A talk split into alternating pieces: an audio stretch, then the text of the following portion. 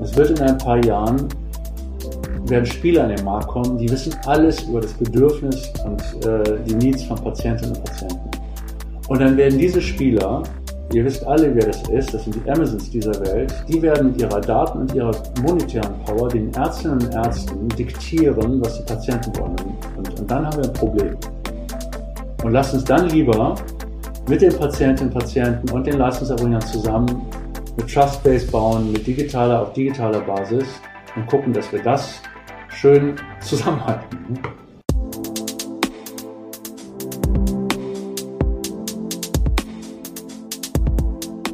Herzlich willkommen zum Podcast Digitaler Puls, dem gleichnamigen Podcast zum Buch, das Nils und ich geschrieben haben über die ja, Digital Health Trends, die wir gerade in Deutschland sehen. Und ich freue mich heute, ich darf mich heute über zwei Sachen direkt freuen. Zum einen äh, darf ich einen sehr geschätzten Kollegen aus der Industrie, Manuel Mandler, heute interviewen. Und zum anderen darf ich über eins meiner absoluten Lieblingsthemen sprechen und auch meiner Meinung nach äh, am meisten unterschätzten Themen im Digital Health Bereich. Äh, und das ist Value-Based Healthcare.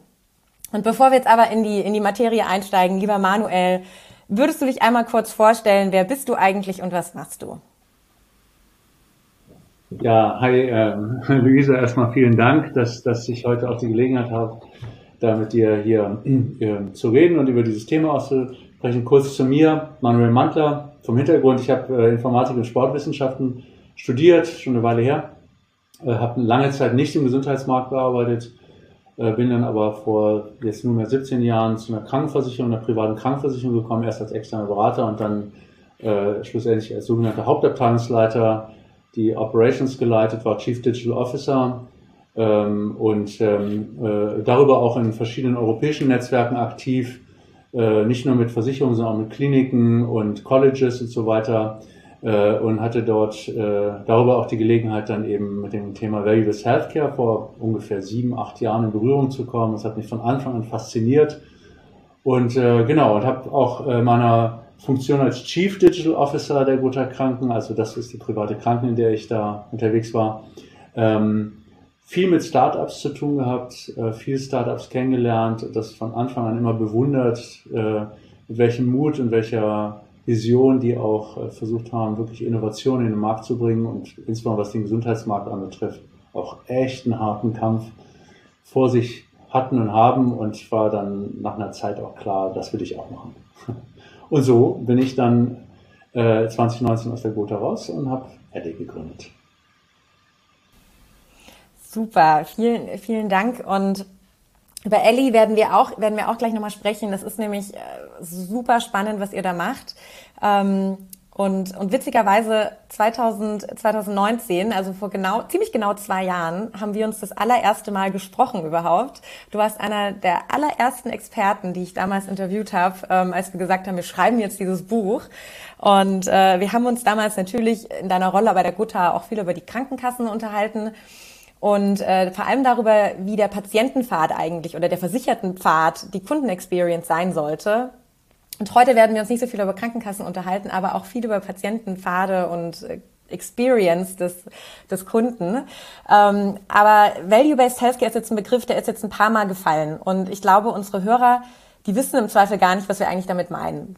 Ähm, vielleicht könntest du mal mit deinen Worten sagen, was ist denn Value-Based Healthcare eigentlich? Eigentlich erstmal ziemlich einfach. Es geht nämlich um Value, also um, um, Wert der Behandlung und es geht um Gesundheit.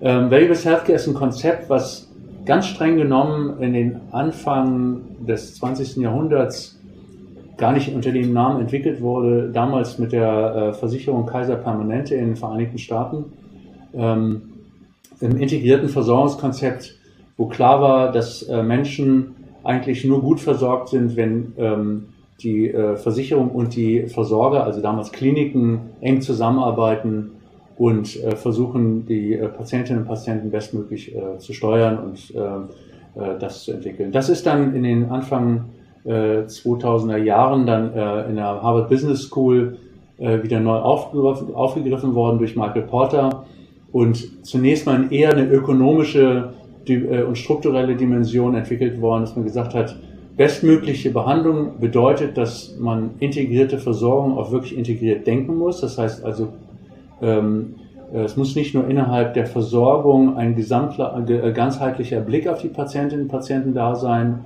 also multidisziplinär äh, und so weiter, sondern auch idealerweise Zusammenarbeit mit Kostenträgern, also mit Krankenversicherungen oder dem nationalen Gesundheitssystem.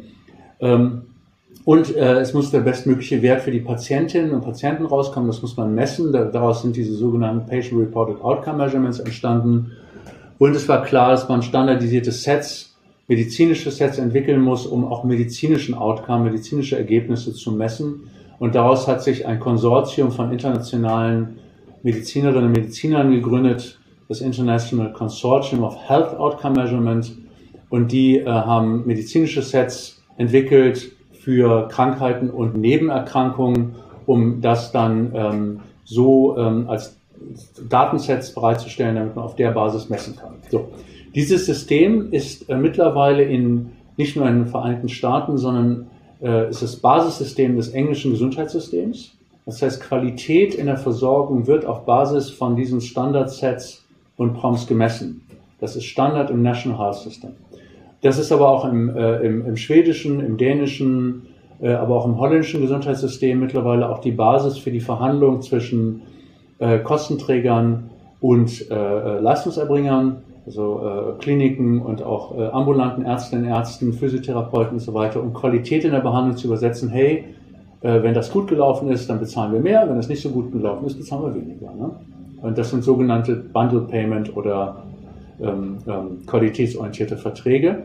Ähm, was die Engländer, um das abzuschließen, was die Engländer sehr früh erkannt haben, ist, ähm, es reicht nicht, nur medizinische oder patientenrelatierte Qualität zu messen und gute integrierte Versorgung anzubieten, sondern wir müssen auch verstehen, wie Menschen eigentlich leben äh, und wie sie fühlen und wie, welche Erwartungshaltung sie haben. Und das nennt man die Social Determinants of Health oder die sozialen Einflussfaktoren und die spielen auch seit sieben Jahren im englischen System eine führende Rolle. Nur ein kleines Beispiel.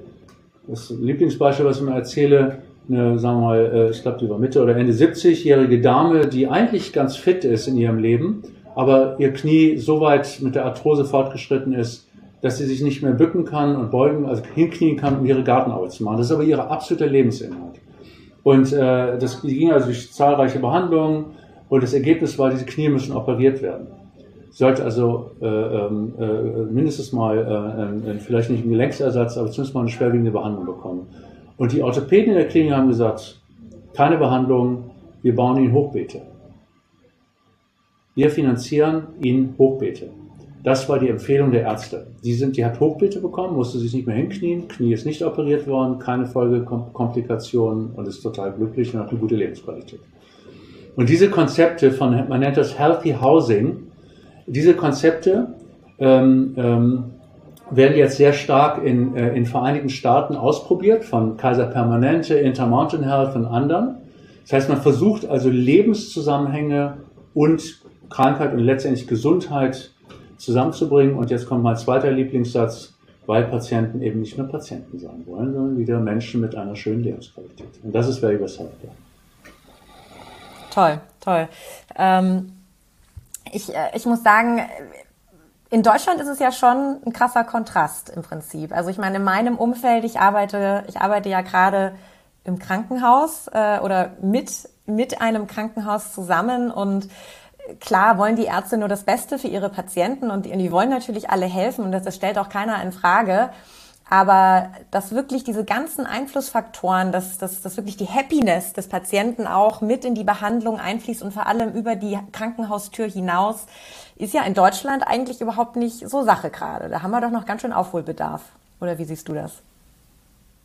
Ähm, ich glaube, dass wir in Deutschland noch ganz in, in, in mehreren Dimensionen äh, noch ganz weit weg sind von richtig guter Versorgung der Patienten. Ich glaube, wir haben einen ganz hervorragenden medizinischen Standard das nicht nur aus Leitlinienbasiert ist, sondern weil wirklich super viele gute, engagierte, äh, nicht nur Ärztinnen und Ärzte, sondern äh, ob nun stationär oder ambulant, aber auch andere, also Heilmittelerbringer wie Physiotherapeutinnen und andere haben, die machen wirklich einen tollen Job und geben auch ihr Bestes. Das ist gar keine Frage. Ne?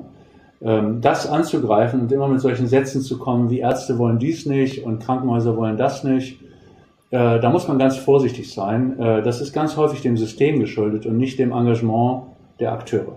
Ne? Also äh, ich will jetzt hier nicht äh, meine persönliche Meinung zum DRG-System kundtun oder zu dem äh, EBM, aber ähm, äh, da ist mit Sicherheit der eine oder andere Verbesserungsbedarf diskussionswürdig. Ne? De, ähm, so, also ich bin der festen Überzeugung, unsere Leistungserbringer und Leistungserbringerinnen machen einen tollen Job in, in Summe und äh, daran krankt das System nicht. Das System krankt an der Interaktion der Sektoren, also der einzelnen äh, äh, Leistungserbringer miteinander.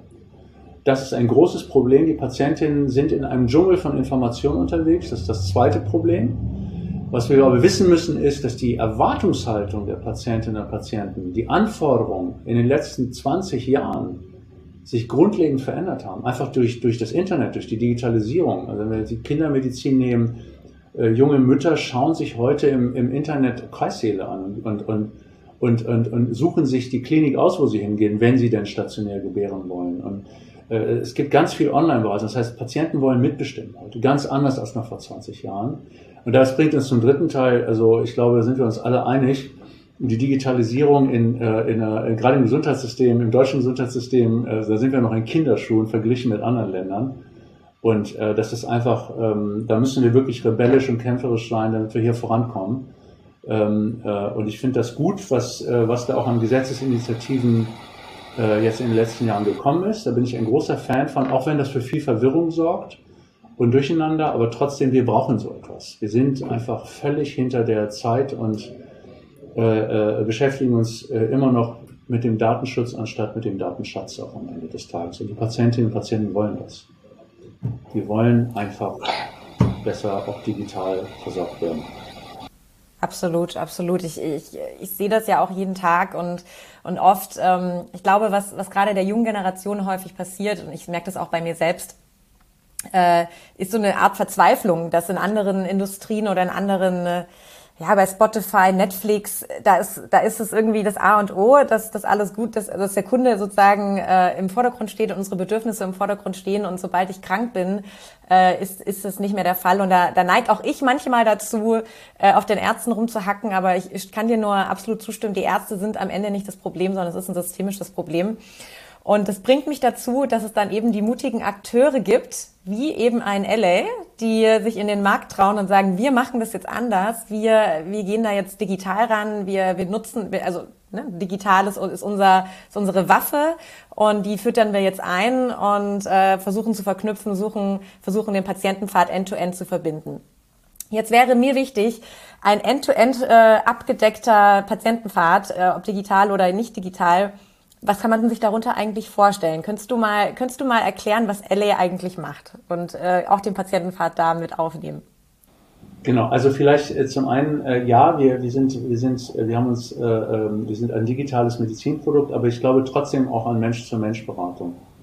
Ähm, deswegen haben wir auch bei uns ähm, äh, äh, Medizin, medizinisch geschultes Personal, was auch telefonisch für unsere Patientinnen und Patienten von Montags bis Samstags da ist. Weil wir, wir glauben einfach auch an die Mensch-zu-Mensch-Kommunikation und an die Kombination von, äh, äh, von beiden. Ne? Äh, und äh, interessanterweise, also im Durchschnitt benutzen wirklich, also nutzen also pro Jahr die Patientinnen, Patienten zehn, zehn Calls haben wir pro, äh, äh, pro Patienten pro Jahr.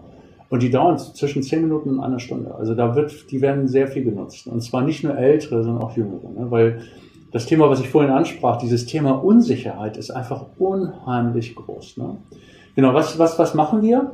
Also, ähm, ich sagte es ja gerade schon, ich glaube, dass äh, ein großes Problem, die große Herausforderung für ähm, äh, äh, Patientinnen und Patienten ist erstmal, dass sie es gar nicht sein wollen, sondern selbst wenn sie etwas haben, möchten sie eigentlich wieder irgendwie ein ganz normaler Mensch mit einer guten Lebensqualität sein.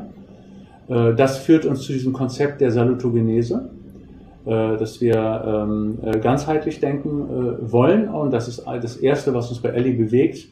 wir denken nicht nur in Versorgung, wir denken auch in Prävention, Versorgung und Prävention. Ne? Sei es jetzt Primär- oder Sekundärprävention, sei es jetzt vorher oder nachher. Aber wir versuchen eigentlich Menschen so zu begleiten, dass sie nachher mit nachgelagerten Präventionsangeboten, deswegen arbeiten wir da auch mit Partnern zusammen, ähm, äh, dann eben nicht nur gut von Ärztinnen und Ärzten versorgt werden, sondern auch eigenmotiviert dann vielleicht auch Übungen oder ähm, ähm, äh, vielleicht auch ihren Lebensstil an der einen oder anderen Stelle dann auch äh, ähm, anpassen. Ne? Also Stichwort Rauchen oder so etwas. Ne? Äh, oder mal draußen spazieren gehen und so. Ne? so. Ähm, äh, und äh, das ist das eine. Das erste ist, äh, wir glauben, dass äh, man das ganzheitlich anschauen muss.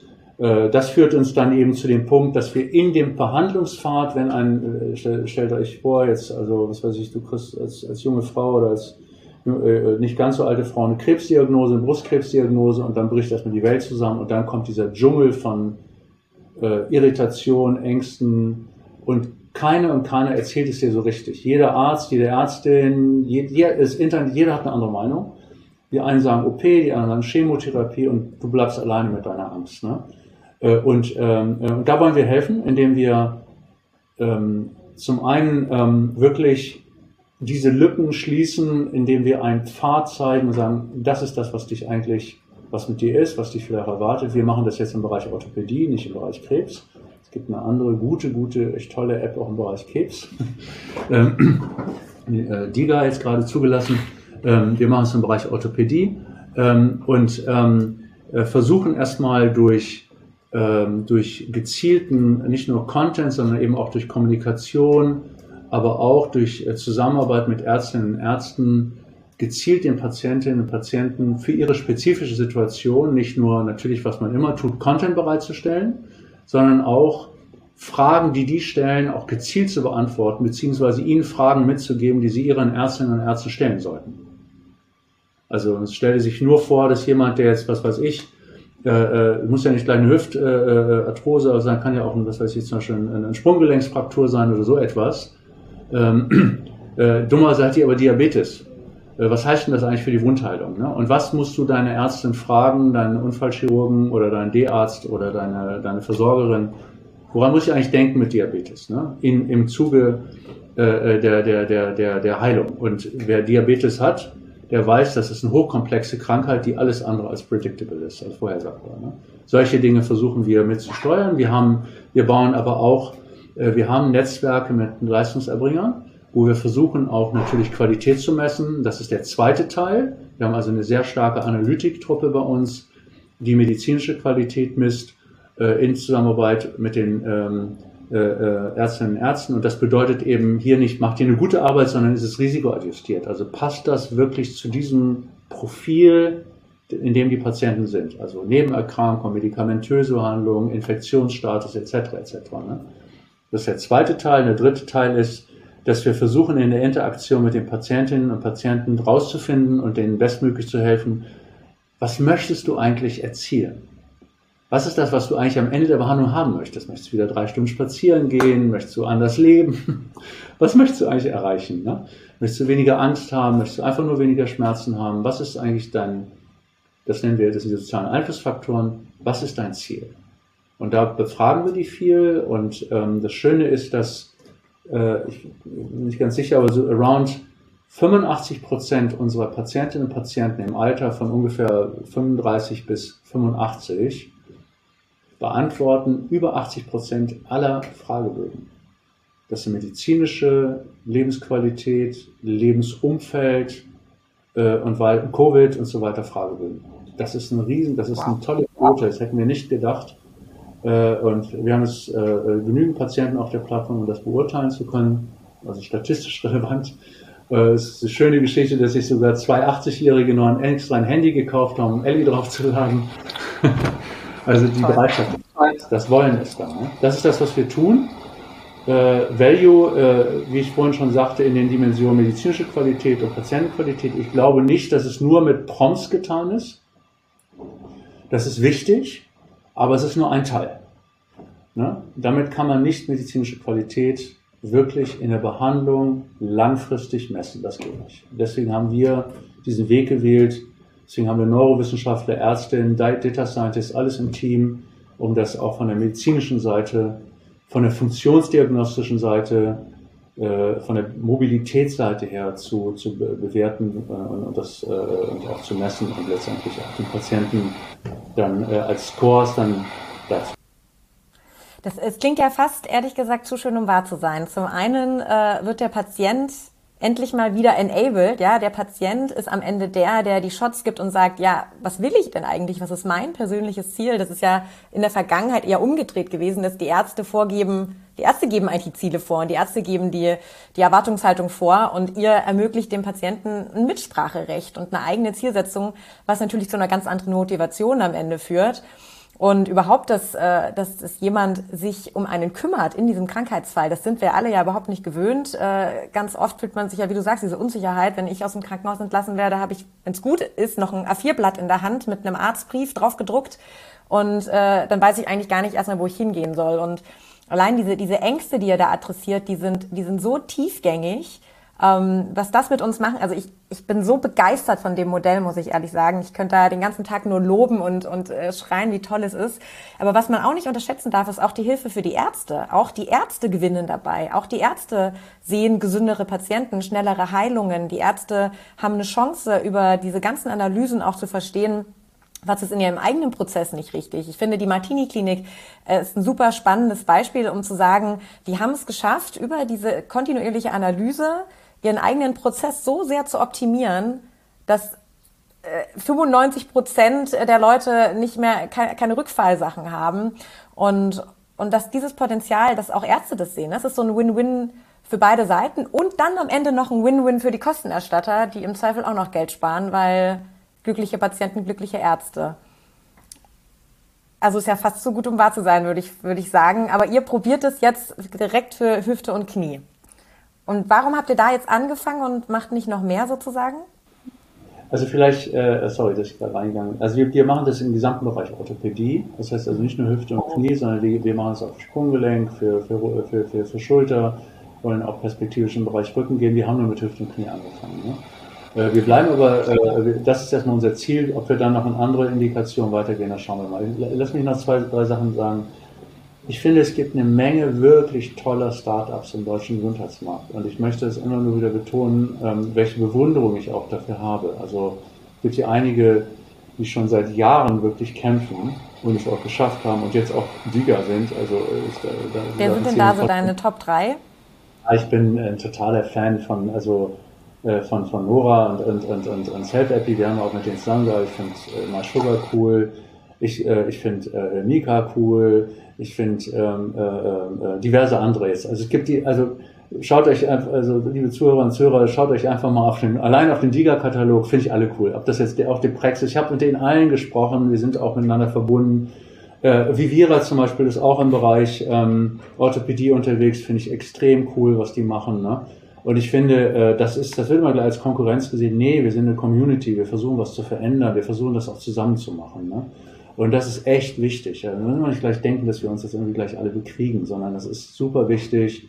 Und so sind wir auch zusammen in Clubhouse Talks und anderen äh, Formaten, wo wir wirklich versuchen, auch dem, dem Gesundheitsmarkt zu sagen, ey Leute, hier ist echt Veränderung notwendig. Ne? So. Und zwar, liebes System, nochmal, das sind nicht die Ärztinnen und Ärzte und auch nicht die Versorgungsmanager in den, in den, in den Krankenversicherungen. Die, die machen ihre Arbeit, wie sie es bestmöglich machen, haben aber auch also wenn man, ich meine, ich selber habe Leistungsmanagement verantwortet. Und wenn man sieht, wie schwierig das für einen Versorgungsmanager oder eine Managerin ist, mit dem Bundesaufsichtsamt da äh, äh, über, über Wirtschaftlichkeit zu diskutieren, dann kommt man mit so einer Diga an und muss dann erstmal irgendwie Dinge nachweisen. Es ist super schwer, das übereinander zu legen. Und ich bin Fan von dem digitalen Versorgungsgesetz, das nutzen wir auch, um in Paragraph 68 äh, auch ähm, äh, mit den Kassen zusammen auch äh, da was zu machen. Ne? Also das heißt also wirklich auch ähm, äh, sozusagen innovative Versorgungsmodelle dahingehend zu fördern, dass man auch, äh, äh, bevor man Wirtschaftlichkeit nachweist, erstmal guckt, was für Effekte hat man eigentlich. Sie dürfen jetzt ja auch in ihren Leistungsdaten tiefer schauen und länger schauen. Das ist ja bisher durch den Paragraph 284 unterbunden worden. Jetzt geht das. Ne? Ähm, äh, und äh, ähm, das, ist, das ist auch wichtig. Ne? So, das ist ein langer, da braucht man einen langen Atem für. Das heißt also, ja, die Vision ist schön, aber wir brauchen einen sehr langen Atem, also viele Jahre. Ich bin, äh, äh, ähm, deswegen appelliere ich auch immer, wenn ich mit, Investoren rede, also nicht für uns selber, sondern für andere, dass die Investoren da umdenken müssen. Äh, wir, haben, wir haben eine Krankenversicherung als Investor, über eine langjährige strategische Investment, Commitment. Trotzdem muss ich alle Vierteljahre natürlich auch an und erzählen.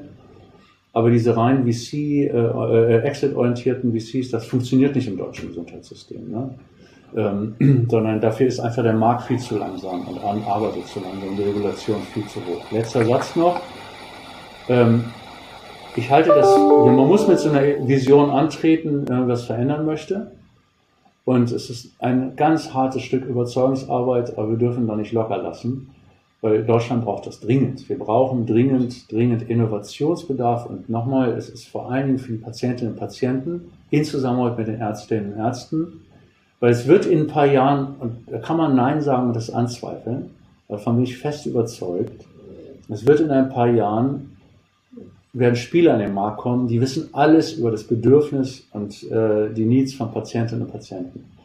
Und dann werden diese Spieler, ihr wisst alle, wer das ist, das sind die Amazons dieser Welt, die werden mit ihrer Daten und ihrer monetären Power den Ärztinnen und Ärzten diktieren, was die Patienten wollen. Und, und, und dann haben wir ein Problem.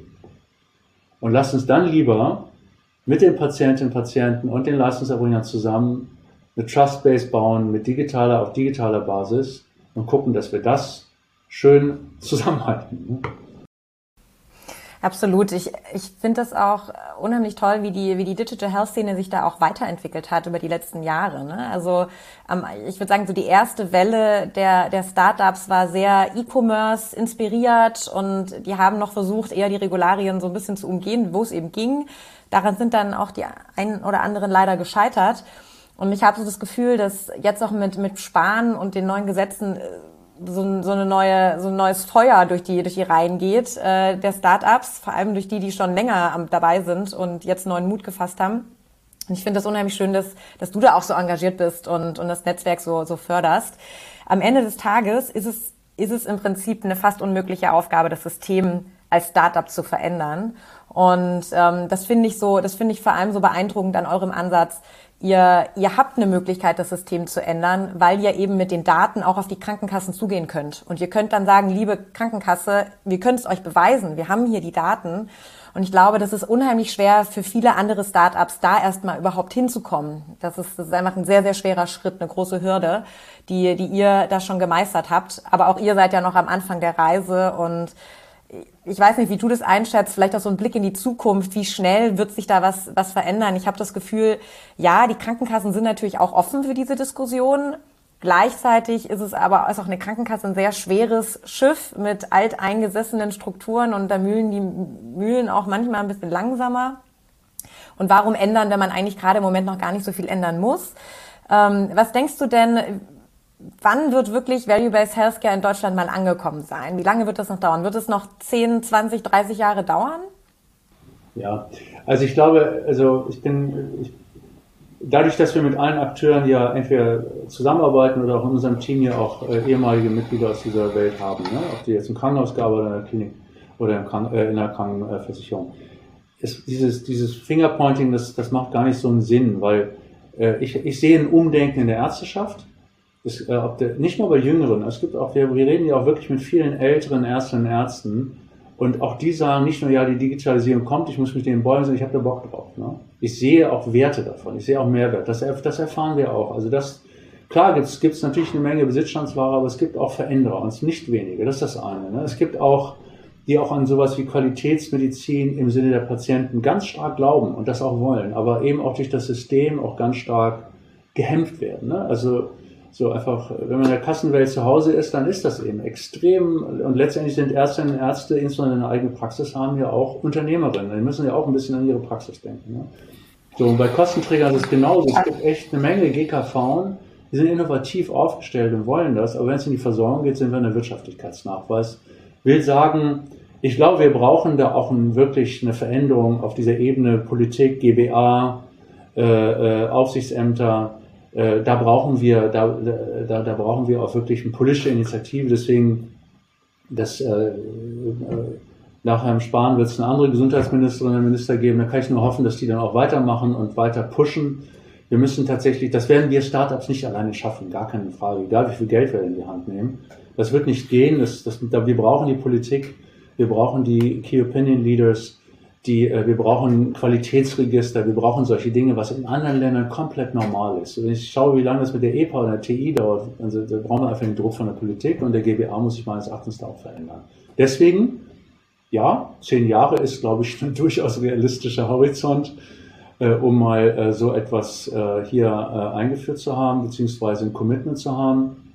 Es gibt zarte Pflänzchen im Bereich ähm, also Value-Based Healthcare selber ist ja nicht, ist, ist ein Wort, was gar nicht so gern gehört wird, weil äh, das äh, durchaus auch teilweise negativ besetzt ist durch die eine äh, andere negative Erfahrung. Aber wenn wir jetzt mal über kannst Markenmedizin, qualitätsorientierte Medizin oder wertorientierte Medizin nennen, ist mir völlig egal.